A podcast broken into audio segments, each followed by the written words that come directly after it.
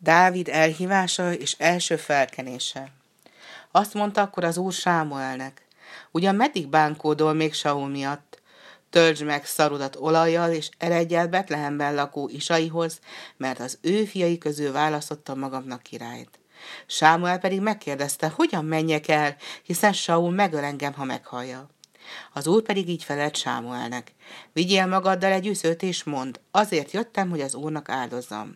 Hívd meg az áldozatra isait, és én tudtodra adom, mit cselekedjél, és kent fel számomra azt, akit én mondok majd neked. Sámuel akkor elment Betlehembe.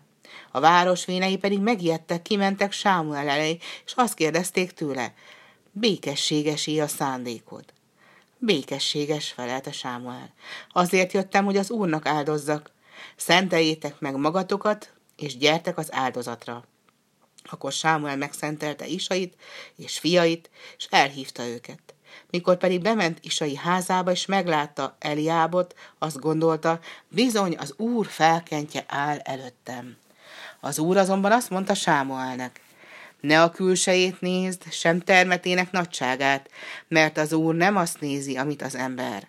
Az ember azt nézi, ami a szem előtt van, de az Úr azt nézi, ami a szívben van.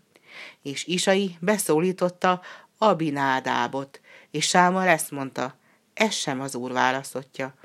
És Isai megmutatta Sámuelnek Sammát, és mind a hét fiát, de Sámuel azt mondta, nem ezek közül választott az Úr, Vajon itt vannak a fiaid mind?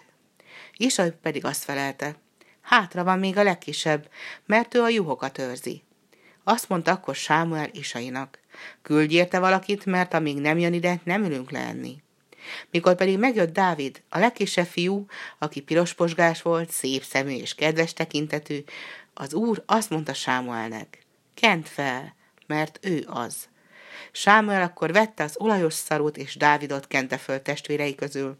Az úr lelke pedig attól a naptól fogva Dávidra szállott, és vele maradt azután is.